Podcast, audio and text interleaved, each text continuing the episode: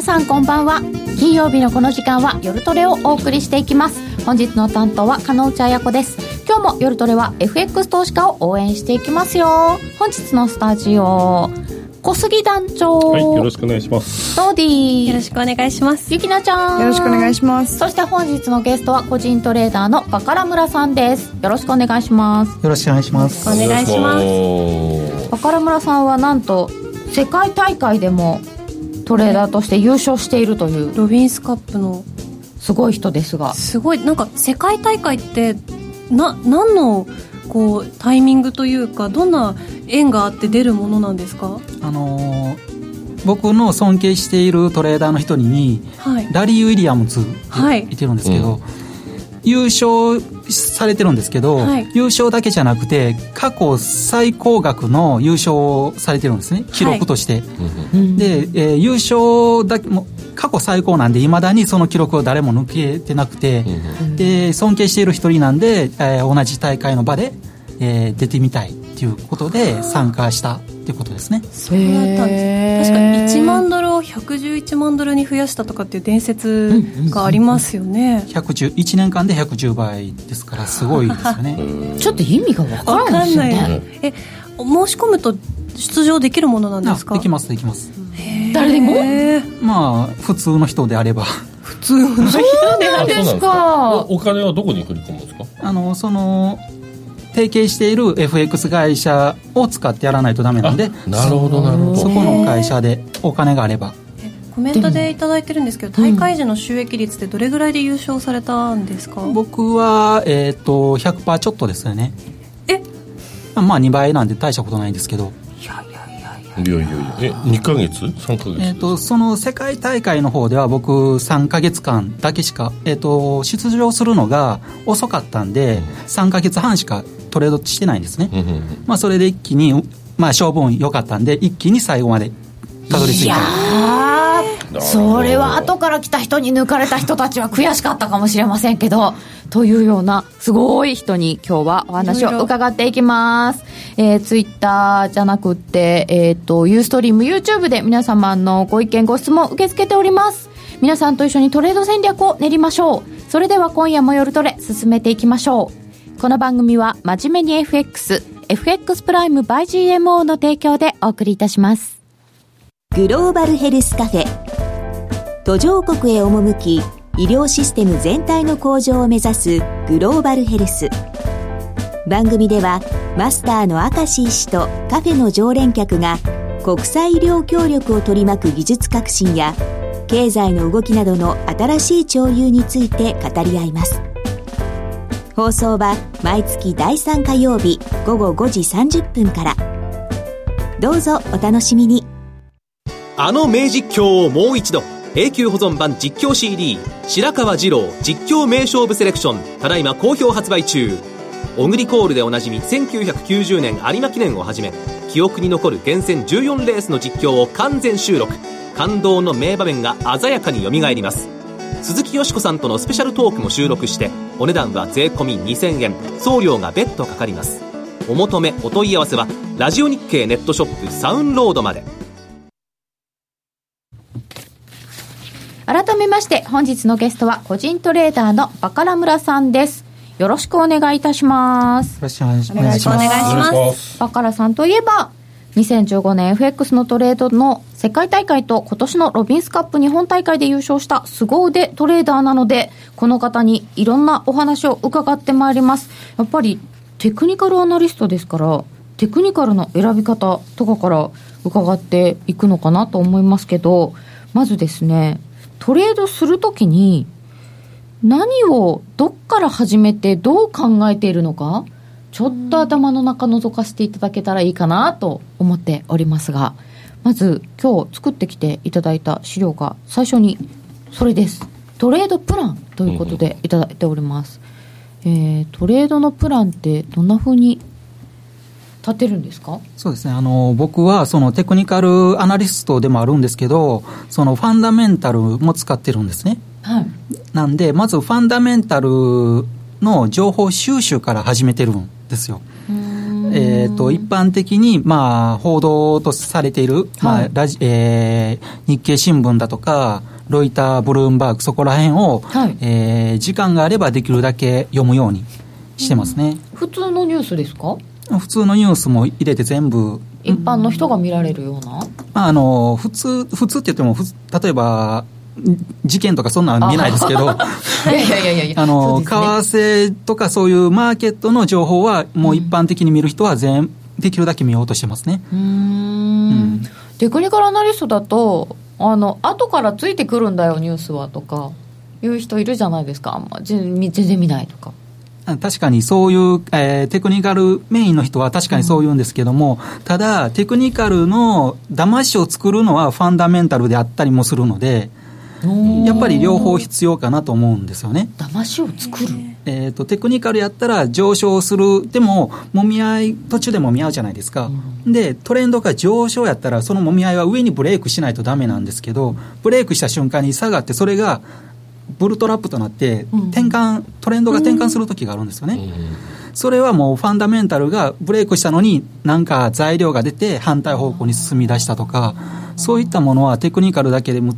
分析するのはなかなか難しかったりすることがある、なるほど。なのでなるべくいろんなニュースを目にするようにはなさっている。そうですね。あのまあ、ただ時間がない方とかはテクニカルの方を選ばざるを得ないんですけど、うん、ファンダメンタルってやっぱり分析するのに時間かかるんでね、うん、あのいっぱい読まないとダメなんで、はい、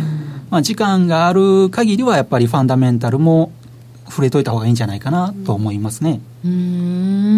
でもそうなんですよファンダの捉え方も難しいっていうか同じニュースが出てもすっごい反応する時とそうでもない時とかありますよね。あの反応する時の方が分かりやすいんですけど、反応しない時が一番悩ましいですよね。うん、その本来であれば動くのに動かないとか、それはもうテクニその時はテクニカルを重視しますね。おこんなになんか トランプがわーって言ったのに動かないってことはもしかするとなんかテクニカルですごい強い何かがあるのではないかとかそういう。そそんなんもありますしそのもっと関係ないところの底辺で他のことが動いているとかそういうことがあるんでその報道されて時点で僕が知ってるのであれば他のトレーダーも全員知ってるはずなんで、はい、その方向に動かないとダメなのに動いていない。ってなったらやっぱり何かが他の部分が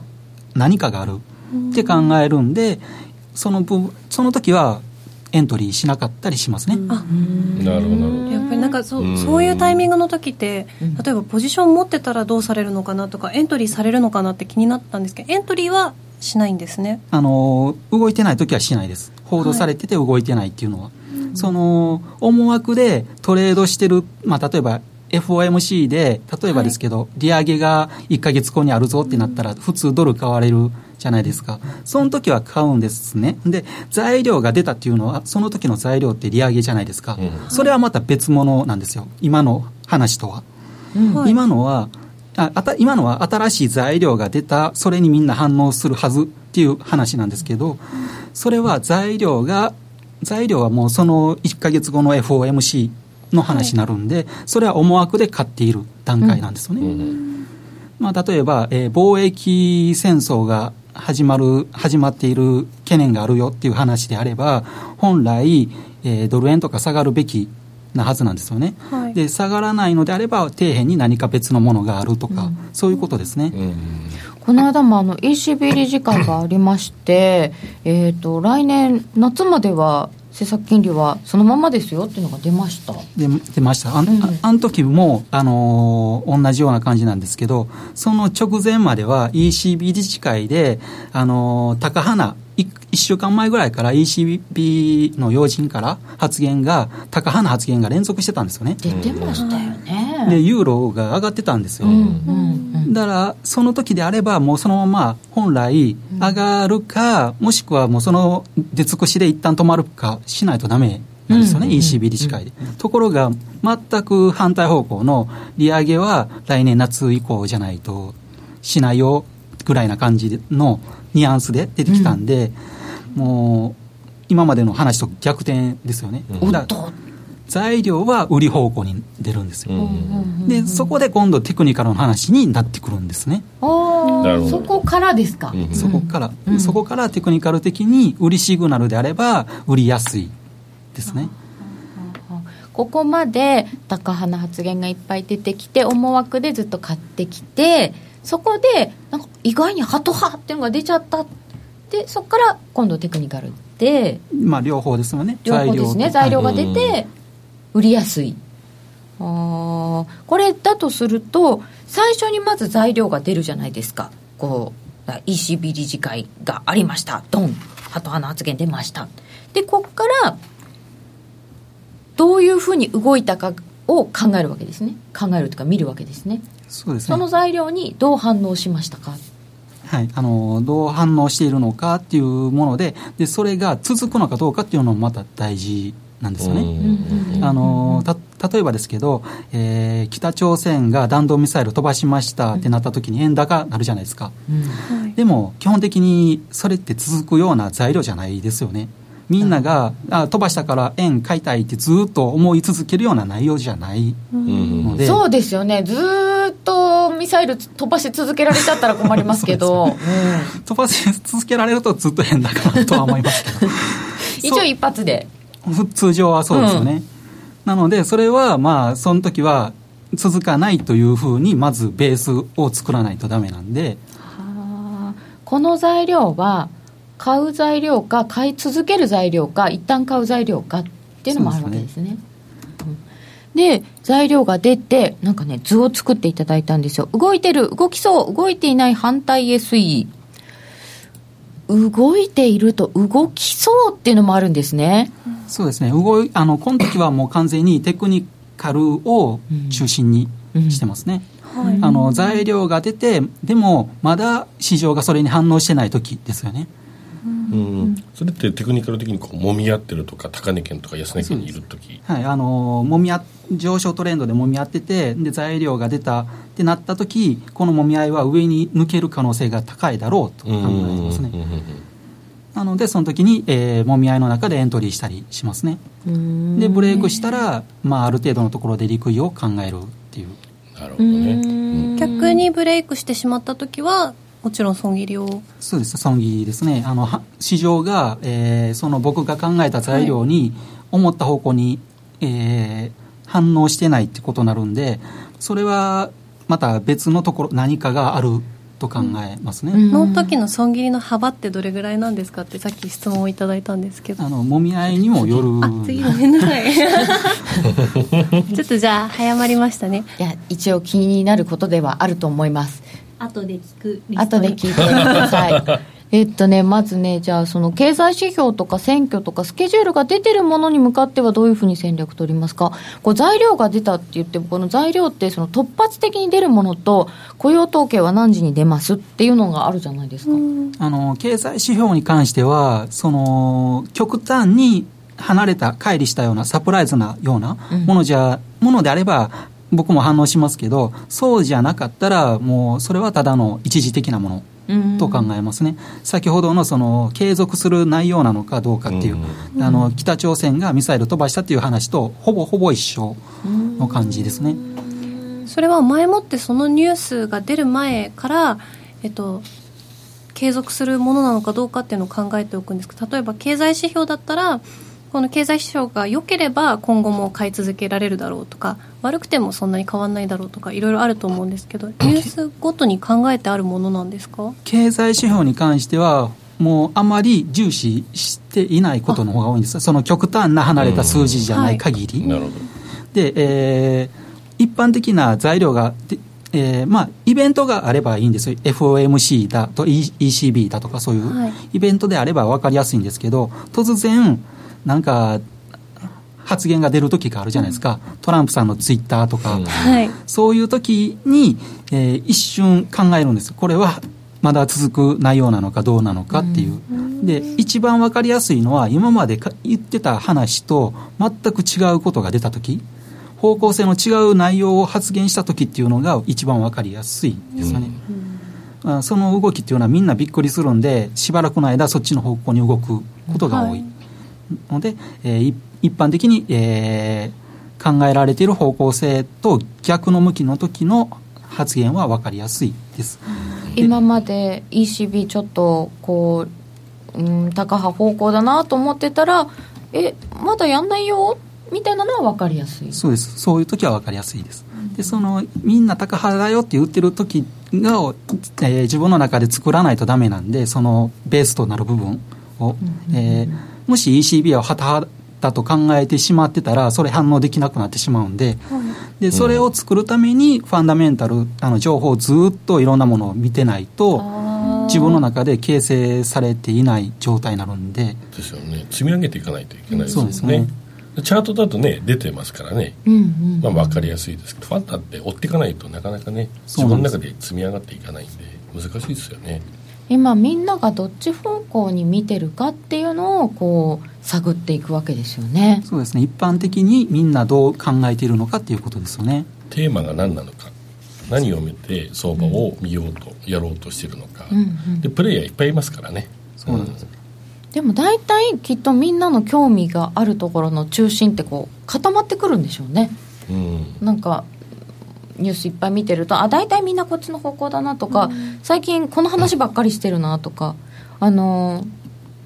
最近本当トランプさんにばっかりこう目が奪われていて、忘れていた頃にあイタリアとかなんかそういうのもあるんですけど、うん。ね、この前なんかあの荻野さんとご飯を食べる機会があって、はいまあ毎月1回上田と荻野さん出ていただいてるじゃないですかで話出てたのがやっぱりマクロ系っていう大きなお金を動かすような人たちっていうのがテーマをすごく大事にしてて最近トランプの発言があるから大きなお金が動きづらいっていう、うんうん、傾けづらいっていう話をしてましたよね。なんでなんかチョッピーな動きが最近ドル円では続くんだよねみたいな話をしたりしてますよね、やっぱりああいうの突然ポンポンポンポン出てくるとやりにくいもんですか？やりにくいですよね、ね突然動いちゃうもんね。ふっと目を離したらとかトイレ行ってたらとか聞きますよ、うん、最近ドル円なんか動いたら、ね、またトランプなんか言ったかなみたいなトランプのツイッターとか見ちゃいますもんね。確かにニュースより先にツイッター見に行っちゃう感じありますよね。ね。あえーと、ニュース自分の都合のいい方に見てしまうことがあるんですがっていただいてますけど。ああのポジション持ってる時は特にそうなりがちなんですけど、うん、あのー、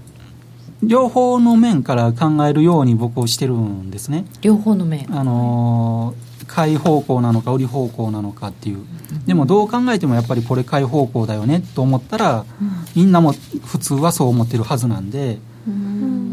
でとなればみんな買ってるはずなんですよね。あのそのすごいマニアックな情報を集中集集できてる人であればあの先にエントリーとかしてると思うんですけど、えー、僕ら一般投資家としてはその情報もすでに報道されてるものを読んでるわけなんで、うん、その先に買ってる人たち絶対いてるはずなんですよね。うんうん、となればその相場がもう動いてないとダメなんですよね。あそうか。じゃあ動いてる方向も見つつどういうふうに考えられてるかなっていうのを見るわけですね。それが継続するかどうかっていう部分ですねあとでもしその後追いが嫌なのであれば先ほどの例えば思惑1か月後に FOMC があって、えー、利上げするその利上げするだろうの思惑を先に、えー、エントリーしていくっていう形を取るしかないですよね。そってギャンブルになりません？あギャンブルに近いですけど、ただリスクとしてはまだちっちゃいと思うんですよね。確かにそうですね、うん。うん。うん、リターンは大きくリスクが小さいトレードはできることにはなるはずなんですねそれであれば。そこの比率ですかねリターンとリスクのね、えー、さあじゃあいよいよテクニカルに入っていきましょうか、はい、でここからテクニカルをよく見ることになるわけですけど最初に情報収集をして材料があってどう動いているか、まあ、今後も継続するかというのを見ていってテクニカル分析です。えー、何を一番基本にしてバカラさん見てらっしゃるのかといえばあの僕はローソク足が一番好きですね。好き。あのまあ一番基本だと思ってますし一番重視しています。あの一般的すぎるんですけどでもそれがやっぱり一番重要なんですよね。そうなんですか、うん、基本中の基本？基本中の基本だと思います。あの、うん、インディケーターいろいろあの話される方も多いんですけど、はい、まずはやっぱりローソク足だろうと。ええー、ローソク足って言ってもいろいろあるいろいろあるっていうかこれローソク足が基本であとどんなものを重ねたりするんですか？えーと、一応その重ねてるのは、移動平均線とかボリンジャーバンド、あとは、まあ、MACD、MACD と一般的に言われるものですね、うん、で RSI スローストキャスティクスとかですね。えー、じゃあこういうのを全部なしでローソク足って移動平均線もなしでローソク足だけで見てますあ一応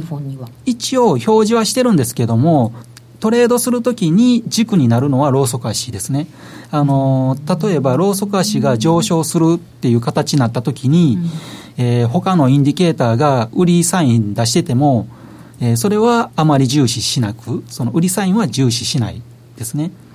えー、ローソク足が買い方向で、インディケーター、インディケーターも買い方向であれば、えー、買いやすいんですけど、うん、背中を押してくれてる感じですね。ところがインディケーター反対になってもそれはもう気にしないんです。ねえじゃあじゃあじゃあインディケーター出す意味ないじゃないですか。背中そうではない背中を押してもらう。背中を押してもらえる。いっぱい買える？その方が。いっぱい買いやすいですし、まあ、あの例えばあまりにも買われすぎのサイン出しているのであれば、はい、エントリーはやめたりはしますけれども、うん、ただ、まあ、よく言われるのがローソク足だけ見てトレードはできるじゃないですか。でもスローストキャスティクスだけ見てトレードやるととんでもないボロボロになるじゃないですか。そう。そういうことでやっぱりローソク足の方が重視すべき。ええローソク足の何を見てますか？あのまあ、よく坂田五法も言われますけども、うん、えー、トレンドラインだとかサポートレジスタンス、えー、あとフォーメーション分析が好きでローソク足をぎゅーっと、えー、縮めるた時にまあえー、画面の表示で本数いっぱい出せば小さくなるじゃないですか。なりますなります。だから、えー、フォーメーション分析が分かりやすくなるんですよね。形に見えてくる？はい、あのいろんな形が出てくるんで、それを見ながら、えー、ローソク足は次どっちの方向に行きたがっているのかっていうのを考えながらトレードします。本数増やして、うん、実際にこう足は週足から入ってくるんですか？はい、入ってきます。週、まあ、週足は週に1、2回しか見ないんですけど、えー、日足はもうほぼ毎日見て、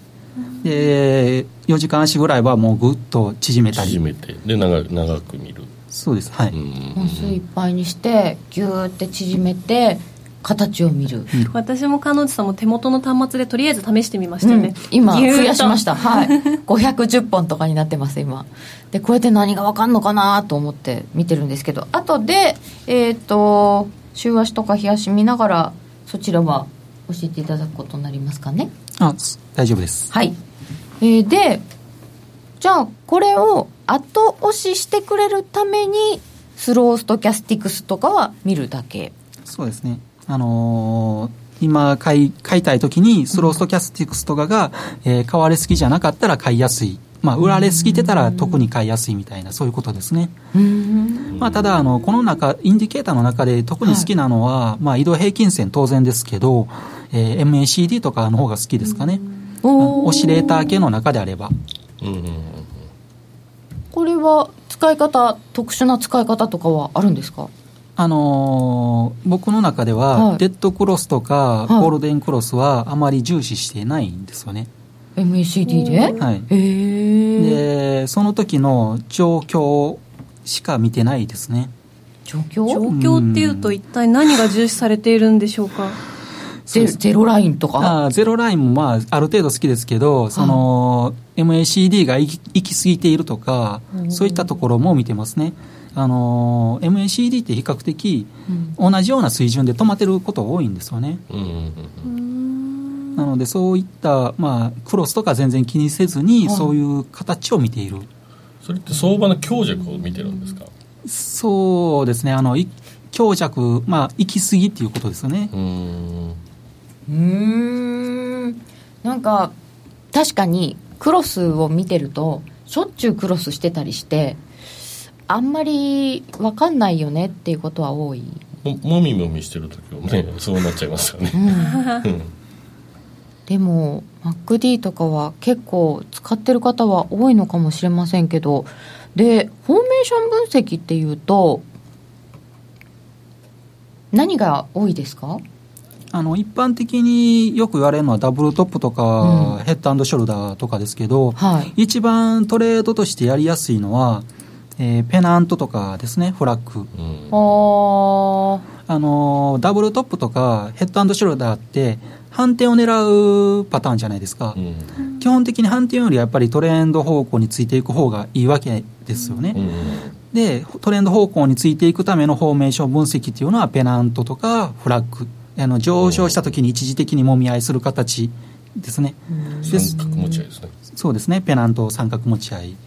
フラッグだとこう絵があって揉んでまた上がるみたいな、ね、結構ありますよね。強い相場って結構大体そういうふうになりますよね。そうなんですよ。なんでそういう時が一番トレードはしやすいかなと思いますけどね。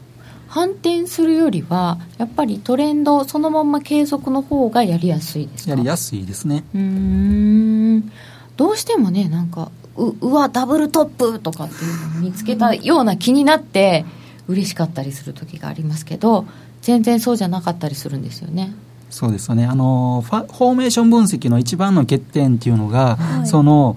ついついフォーメーションパターンを自分で勝手に作ることなんですよね。勝手に当てはめていること。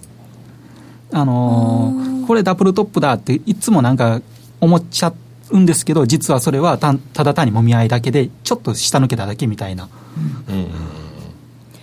今もそうですね。ちょちょっと前までドドル円もあこれダブルトップ作りに行くみたいな思ってましたよ私。まあそういうふうに見ちゃいますよね、うん、はい。でそうそういうふうに思い込んでみると結構痛い目に合うんですよね。合いました。はい。合いました合いました。はい。でそういう時はあんまりこう決めてかからずに見てます？あの僕は当てはめていくんじゃなくてパッと見た時にあのあって思う時だけを参考にしてます、うん、あって思う。あって思う。なんかスポーツ選手のようなこう条件反射的にもう分かるんですね、うん。あのなんと経験上そうですね。っていう感じですかね。習慣化してるからですよね。かもしれないですね。でもその若ラさんはあって思ったものがやっぱりワークするわけですよね。ことが多いっていう感じですよね。ねってことはなんかこうただ単にフォーメーションが見えてくるっていうだけじゃなくてこういいフォーメーションだけが目に入ってくる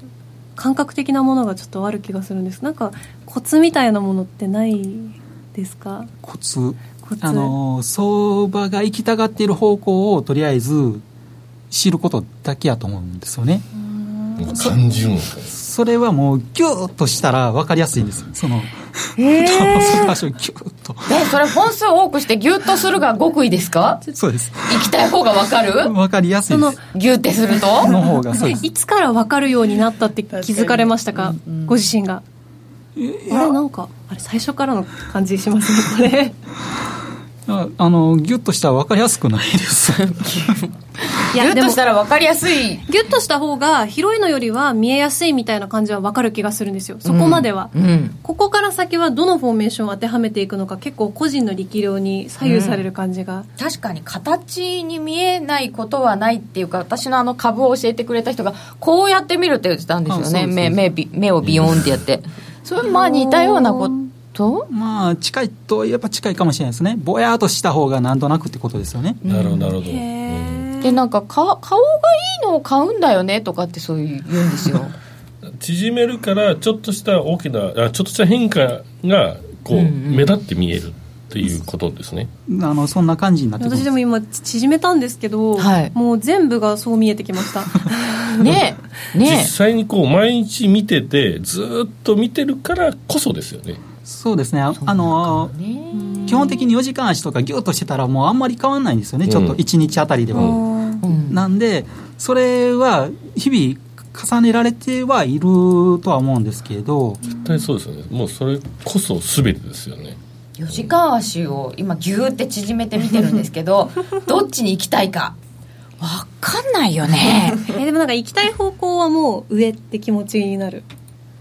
ああ今そうなってますか？そうなってますか？これに関ドル円に関しては今ですねドル円の4時間足をギューって縮めて500本にしました私。ドル円に関してはもうまだまあ、どっちかといえば上になるんですけど、これはまだ、いまだにもみ合い、ただ単にもみ合いだと思うんですね。なんで、これに関してはもう無視していいレベルだと思うんですね。無視？で、どうしてもそれをややりたいのであれば、他のユーロ円、ポンド円とかそういうのを見て、円はどっちに行きたがっているのか、で、ユーロドル、ポンドドルとか、オジドルとか、で、ドルはどっちに行きたがっているのかの、その合成で考えざるを得ないですよね。あ、それややこしいですね。そう、この今のドル円の状態であれば、そうなってくるんですよ。最後に、最後にってか、私的には最後にこの1個だけ、これ、バックテストとかはされましたか？あの、システムトレード的なものですか？システムトレあというよりかはなんというかこうあそうですねシステムトレード的なものではなくこうご自身で検証ってこと検証的な意味で。とフォーメーション分析っていうのがあのーほほとんど恣意的な主観的なものになってくるんですね、なのでバックテストはあまり重視意味のないものだと思うんですよ、その時の自分の感覚が、えー出てくるんで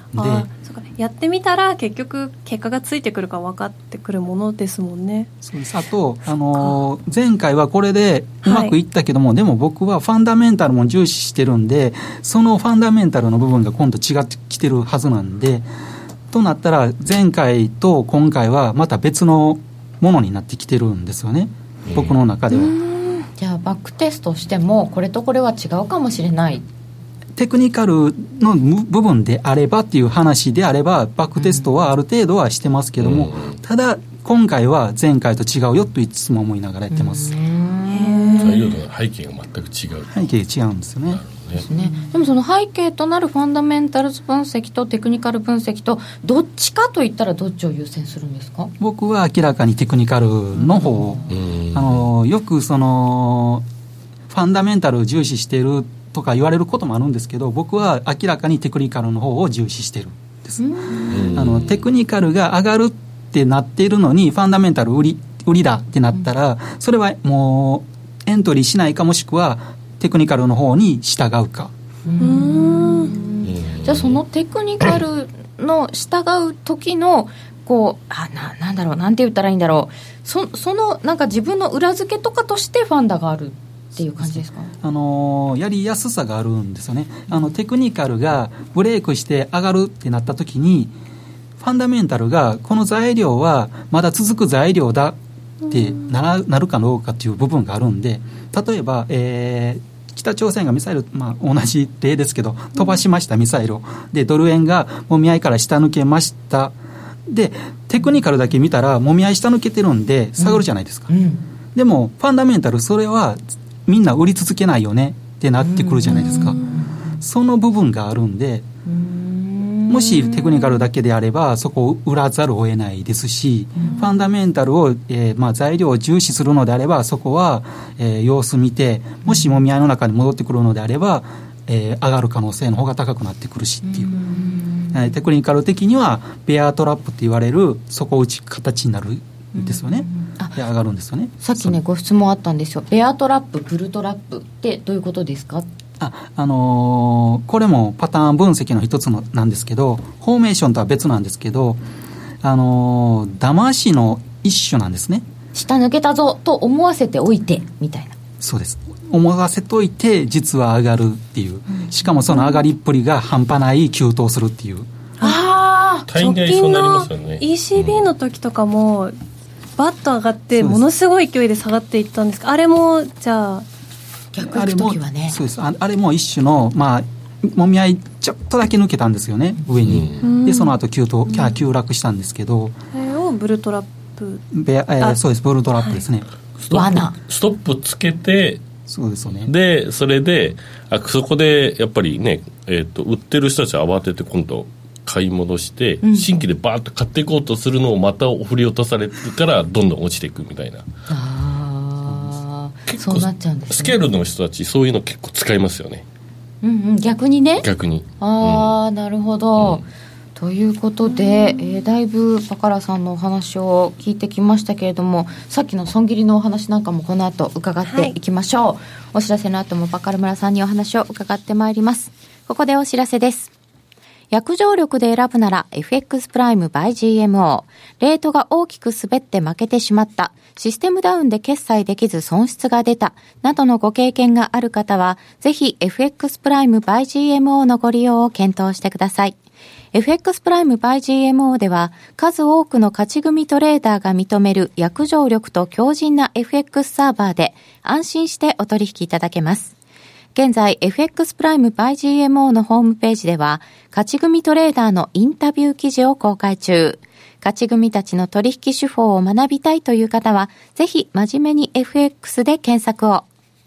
株式会社 FX プライム by GMO は関東財務局長、金賞第259号の金融商品取引業者です。当社で取り扱う商品は価格の変動等により投資額以上の損失が発生することがあります。取引開始にあたっては、契約締結前交付書面を熟読、ご理解いただいた上で、ご自身の判断にてお願いいたします。詳しくは、契約締結前交付書面等をお読みください。ラジオ日経で人気の3番組。ラジオ i ニュース私を競馬に連れてって実践 Let's Read the Nikkei in English が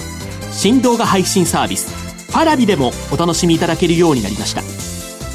番組音声に加え番組収録中の出演者の様子やミニ動画役立つ文字情報などパラビならではの情報が満載です。ぜひ新動画配信サービスパラビをご利用ください。パラビの詳しい情報ご入会方法についてはパラビのホームページをご覧ください。パラビで検索してください。サッカーボーイ断然強い。5馬身とリードが開いて青い海が見える。今夜は夜景も綺麗だろうな。サラブレッドが夏をかけていく。ラジオ日経。3連覇。さて、本日はバカル村さんにお話を伺っています。えー、先ほどもご質問が来ていたのですが、はい、あのバカラ村さんが損切りの目安にしているポイントっていうのはどこなんでしょうか？あのー、僕の損切りっていうのは本当に一般的なんですけど、はい、まあ、一般的じゃない人のまず言うとすれば例えば ADX とかを使ってやる人とかおるいるんですよね。その数値を使って。でも僕は本当に一般的であの直前の安値買ってる時は直前の安値割れ、はい、売ってる時は直前の高値超えに置いてたりしますね。直前の高値安値。そうですね、あのー、それが一般的かなって思いますね。あと、ただ、えー、特殊なパターンとしては、はい、えー、揉み合って上にブレークしましたってなった時は、その揉み合いの中間地点のちょっと下ぐらいとか。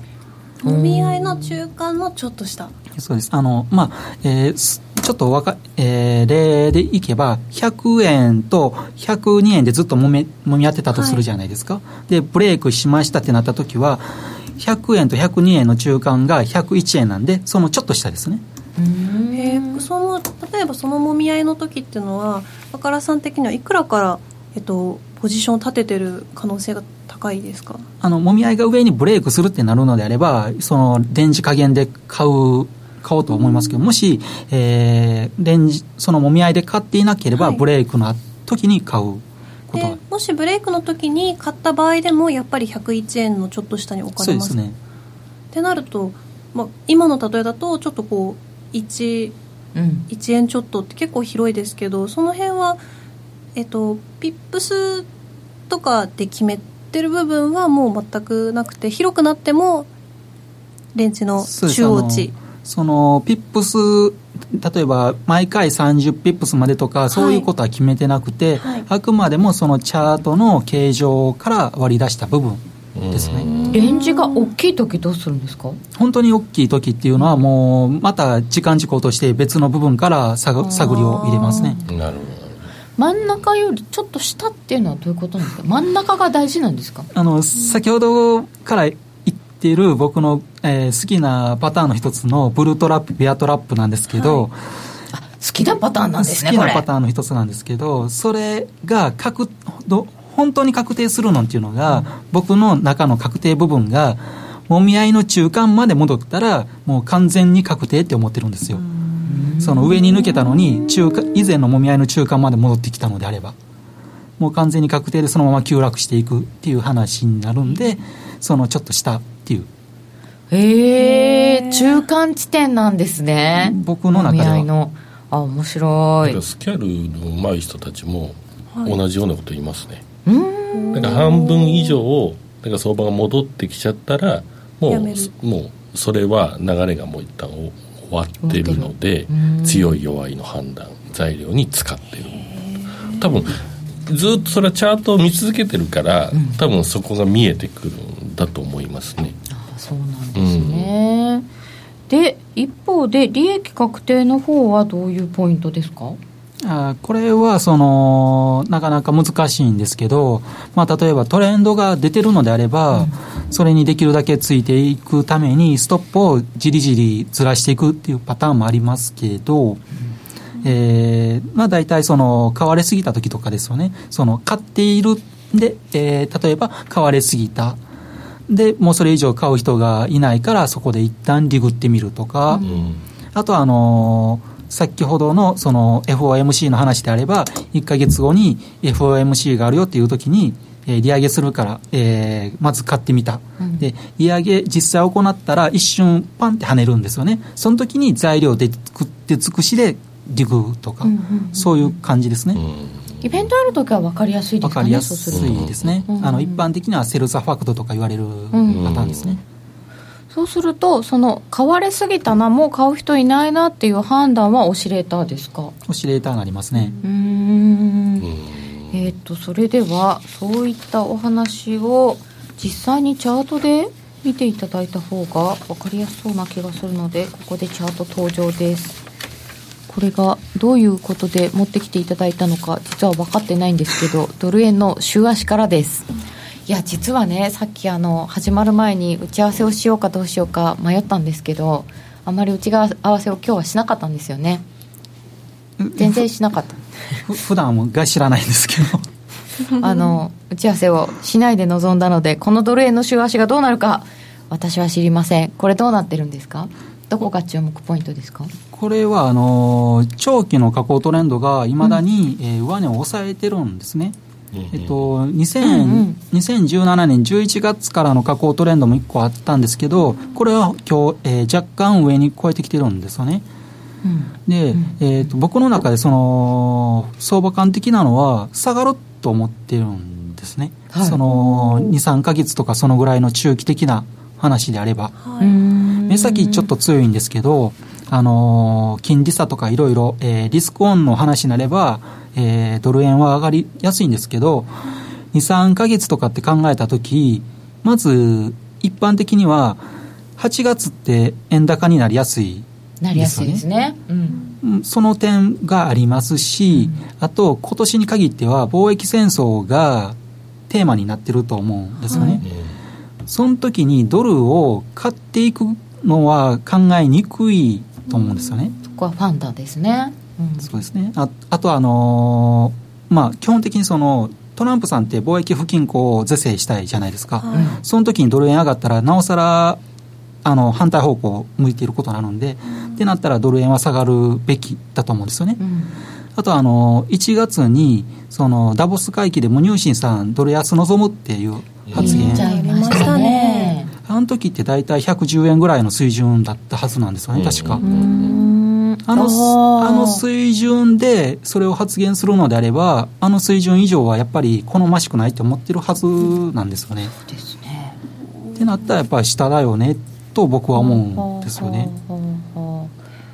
中間選挙もありますもんね。中間選挙、えー、11月にあるんで、うん。それに向けてはやっぱり下がりやすいんじゃないかなと思いますね。うんそれをファンだとこの、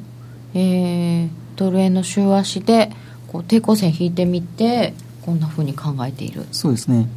あのただ、えー、もう少し短い冷やしとかではいまだにその上昇を従っているような状態ではあるんですけど、まあ、そのうち、えー、何かが、えー、買い支え的なものがなくなって下がるんじゃないかなとは思いますけどね。これ、2本あるのは？あの2017年11月から引かれている下降トレンドが1本あるんですけど、これは今日、えー、ちょっと上昇したときにちょっとだけ超えてきたんですよね。えー、なただ、その長期のものはまだ、えー、上に残ってるんで、えー、上値はまだ重いんじゃないかなと考えてます。うん。このそうなんですよね。ちょっと抜けてきた時とかにあこれでなんかブレイクかみたいな。逆張りしたくなったりとかするんですけどそれはやっぱり向きに従う。あの僕はそのファンダメンタル的な方向もやっぱり重要やと思ってるんで、うん、長期的にはやっぱり下がると思う、まあ、短期的にやったらいいと思うんですよ、うん、短期的にはまだなんか底堅いんで、うん、え？バカラさんは大体どれぐらいのタームでトレードするんですか？あ僕あのいろいろやってるんですけど、そのスキャルピングからスイングまでいろいろやってるんですけど、まあ、最近はスイングの方をかなり重視してますね。えー、大体まあ2日から1週2週間ぐらいの時もありますし。結構持ってますね、2週間。はい、持ってますね。そうすると2、3か月でどっちに行きたいかなっていうのは重要になりそうですね。はい、あの重要だと思ってるんで、それで、えー、売りサインが出れば、まあ、しばらくの間、保有できるんじゃないかなと思ってますね。でもう一個ドル円の冷やしも持ってきていただいてますがこちらはどんななんでしょうか？ドル円冷やしで見てもあこれ下に出てるんだな。そうです。あの完全にもみ合ってるところなんですよね、はい、えー、上ではみんな買えないから上がらないし、うん、下ではみんな売れないから下がらないしっていう状態がずっと続いてるんですよね。なんで、これがまず、えー、売りサインが出るまで待たないと、テクニカル的には売れないですし、うん、テクニカル的にはまだ、えー、それも買えないしっていう、どっちつがつですね。あの、約、えー、2か月ほどですかね、もう3円程度の値幅でずっともみ合ってるんで、うん、これがまず方向性がついてくれないと、ドル円は手つかず。手つかず。手つかずです。うん。えもう全然ポジションなしですか、あの ちょっとだけは一応売ってるんですけど、うん、ただ、えー、それはまあまだしばらく、えー、7, 7月8月夏場は下がりやすいという考え持ってるんで、えー、まだ本格的な売りではないですよね、あとあの期末半期末じゃないですか今日。6月末はい。いきなり大きく動く可能性もあるんでポジション持ちにくいですよね、うん、なんか月末のポジション調整みたいな変なフローが入りますかね、うん、ありますよね、うん、そういう日はちょっとやりにくい。やりにくいですね。いろいろあのいろんな情報流れてくるんですよね。やっぱりそのドル買いが出るかユーロユーロ買いが出るかとか、まあ、ドル買いが出るっていうのをよ今日よく聞いたんですけど、まあ、実際のところでもやっぱり出てこないとわからないですよね、うん、これそれこそなんか直近のとこだけ見るとペナント？三角持ち合い？みたいにも見えちゃうんですけど。あの確かにその、うん、当てはめていくと確かにそうなんですよね。あのそれ当てはめちゃいけないんだそれでいけば確かに上が上がる形にはなるんですけど、しかもあの108円が以前のレジスタンスとしてサポートされてる形なんで、上がりやすさはあるんですけど、じゃあ誰がここから買っていくのだろうと僕思っちゃうんであの株式市場がおとなしかったら上がる可能性あるんですよ金利差で。でも株式市場が1回崩れたらもうそんな関係なく下がってくるんで、なのでこれは買うに買えないし逆に1回上に抜けてから下がる方が僕は好きな先ほど言ってたブルトラップパターンですよね。勢いがつきますもんね、はい、その時の方が勢いよく下がっていくんですよね。誰かが最後に馬場を掴んでから 落ちていくっていうパターンですよね。そうですね。あの1回抜けてああやっと抜けたみんな買おうってみんなが買ってくれたのに下がってきたパターン。バンドワゴンですね、うん、そこで餌になる方だわ私。やだ暗いこと言わないでくださいよ。実際にちょっとその話で聞きたかったのが、うん、例えばこうトラップに仮に捕まったとするじゃないですか。じゃあ損切りました。その後若村さん的にはどういうトレードをするんですか？あの一般的には確かにテクニカル従ったら僕も捕まることがあるんですよ、はい、で、えー、でもやられ真ん中から下で損切った後にひっくり返すことも多々ありますね、やっぱり土点に行くんですか？土点で土点しても急落するんで、うん、すぐに取り返せるはずなんですよ、うん、一般投資家ってそこやり方間違ってるじゃないですか損切って、でその後にこれ何もしないとか。土点って勇気いりますよね、でだって、うん、ぜ完全否定じゃないですか。完全否定ですよね。難しい。難しい。で、うん、損切りできないからといって今度は難品していくじゃないですか。そうすると泥沼入はまっていきますよね。難品と同じ値段で立てるってよく聞きますよね。こう心理的にまあ、よく聞くっていうか私がよくやってたんですけど やって失敗してそうなんです。ここで私はトレードの間違いを高野さんとかにね散々いろいろクリニックで、あのご指導いただいたんですけどいろんな方に。やっちゃいけないよってよく言われることのうちの難品だったりとか撤退した値段の本当に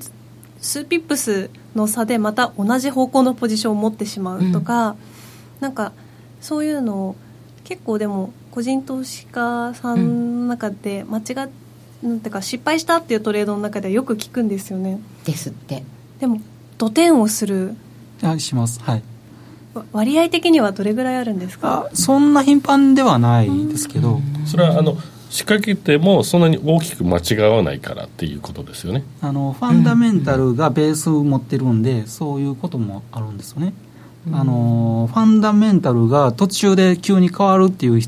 話になってくるんで、うん、それがな普通はないですねいきなりね、ね、あのハンドル切るようなもんですもんね。そうですよね。先ほどの、え例の ECB 理事会の時の話ありますけど、うん、あの時はまさに僕あの買ってその直前まで買ってたんですよ。あの時はもう一気にひっくり返しましたね。そのファンダメン、まあ、材料的なものが、えー、反対向いたのと同時ですであれははっきり反対って分かったのでやりやすかったっていうことですよね。判断が明快なんですよね。ね。うん、で今奴隷は手つかずっていうお話でした。じゃああやりやすいものとかありますか？っていうことなんですけど。それに当たるでしょうか、その23か月っていう話であれば、はい、僕はやっぱりドル円を下目線で見てるんで、はい、えー、のんびりやるのであれば、えー、ドル円ちょっとずつ売るパターンもありかなって考えてるんですよね。で、えー、ただ、えー、最近よくまあ、動いてるのはオセアニアとかそっちの方なんですけど、はい、あの中、えーと、米中の貿易摩擦ですね。そこから来てますしでそもそもドルの方が金利差金利が高くなってる、ね、オーストラリアよりもね、うん、金利が高いってちょっとオージー買えないですよね、うん、なんでドルあオージーが下がってるんですけど、うん、じゃあオージー売るかってなったら、もうみんなある程度売ら売られてるんですよね、売っちゃいましたか、これ。あそういうことなんだ、ね、やったらもう反発してくるまで待たざるを得ないんですよね。うんうん、戻り売りってことですか？そうです、はい、うん、あのー、積極的に王子を売る材料じゃなくて、うんうん、消極的に王子を売ってるだけなわけなんで、はい、ってなったらもう反発するの待たなきゃいけないなと思ってるんですね。なるどね。消極的な材料でそんなガンガン売っていくものではない、うん、そこの見極めが難しいですよね。あその強さとか、ね、強さとかね。なんかあとはあのあの心理的に待てないとかね、うん、とりあえず、うん、弱いから、うん、待ってられねえから売ろうかな買おうかなみたいな、うん。結構多いと思いますよ。待てない、うん。あとユーロどうですか？そのユーロドルが、はい、まああのここ最近12か月ユーロドルばっかり、ま、ばっかりじゃないけど、えー、うん、メインになってるんですけど僕。そうなんですね。そうですね。あのこの 1.23台から、えー、売ってた時期から、まあえー、メインになっててほんで買ったり売ったりっていう何回かしてるんですけど、はい、で今直近の話であれば1.15ドルがサポートになってるんですね。ね、5月も6月もその辺で止まりましたよね。そうなんですよ。で僕はここがサポートになってる間は上目線持ってるんですよね。買い方向ので、えー、ただ唯一気になってるのが今、えー、ち直前の高値が1.27 1.1720ドル反発したんですけど、はいはい、ここの高値を超えるか超えないかっていうのはすごい重要やと思ってるんですね。でもしここが超えなくてもう一回下がってきた時その時はもう1.15ドル抜け下抜ける可能性が高まるんですよ。あの先ほどからのフォーメーションでいけば、はい、ディセンディングトライアングルって言われる形になっちゃうんですよね。なんじゃそれは。ディスエンディングトライアングル。上値上値が徐々に切り下がっているトレンドライン、あトレンあトライアングル三角形でこうこう上がずっと下がってくるで下が平らな三角形でこれが下抜けちゃう。それはもう下抜ける形になるんで、ん。もし反発が弱くて下がってきたらもう次の下げ方下げる形で下抜けるパターンが可能性が高くなる、今まだ買い方向で見てますけどもうその今の反発がどこで止まるかがすごく重要ですね、はいあの今日昨日昨日今日か。今日のあの ECB 会議え ECB 首脳会議で。EU サミットあごめんなさい、はい、EU サミットで、うん、あのあの移民問題が緩和、合意されたんで今反発して1.16半ばまで戻ってきてるんですけど、ね。うんうん、これがあともうちょっと上がれば、うん、その前回のもみ合い高値戻りを超えることができるんですね、もうちょっとですね。そうですただ、えー、超えきれずに下がってきたらもう1.15を下抜ける。可能性が非常に高い。こういう合意しましたよっていい材料があったのに抜けきらないってことはなんか弱いんですかね？基本的にあの利上げしないし金利差考えたらユーロドルは売り方向ですしあとユーロ圏の景況感若干弱くなりつつあるの、まあアメリカも今若干弱くなりつつありますけどやっぱりアメリカの方がいいんですよね。で ECB 理事会その2週間前の ECB 理事会の時、はい、その景気見通し下方修正してたんですけど、うん、その1日前の FOMC は景気見通し情報修正してるんですね。そうですね。上と下ですねってなったらユーロドルやっぱりファンダメンタル的には下になっちゃうんですよね。ああそうか。それが下時期にあってでも今んとこ。サポートされてるから僕はまだ買いだと思ってるんだけど、うん、この反発が上がりきらへんかったらもうファンダメンタル方向のした方向が可能性が非常に高くなるって考えてます、両方で見ていくというやり方いろんな例を出して詳しく伺ってきましたけれどもまあなかなか一朝一夕には真似できないとは思うんですけど、うん、毎日見てるからじゃないとわからないとは思うんですけど、すごいこうあこういう順番で考えるんだなってことは分かった気がします、はい、どうでしょうか？すごく分かったしもっと質問したい。でもね。この後ねもうちょっと時間が、えー、許されればユーストリーム延長戦の方でご質問の方も受けていきたいと思います。そんなにご質問いただいてないかな？逃しちゃったかな？あのこの後でまたご質問していきたいと思いますので、はい、バカル村さんへのご質問あればお寄せください、えー、ユーストリーム延長配信でお楽しみください。ラジオの前の皆さんとはまた来週です、えー、本日は小杉団長ノーディーゆきなちゃんそしてゲストバカラムラさんどうもありがとうございました。ありがとうございました。この番組は真面目に FXFX プライム by GMO の提供でお送りいたしました。ラジオの前の皆さんとはさようならです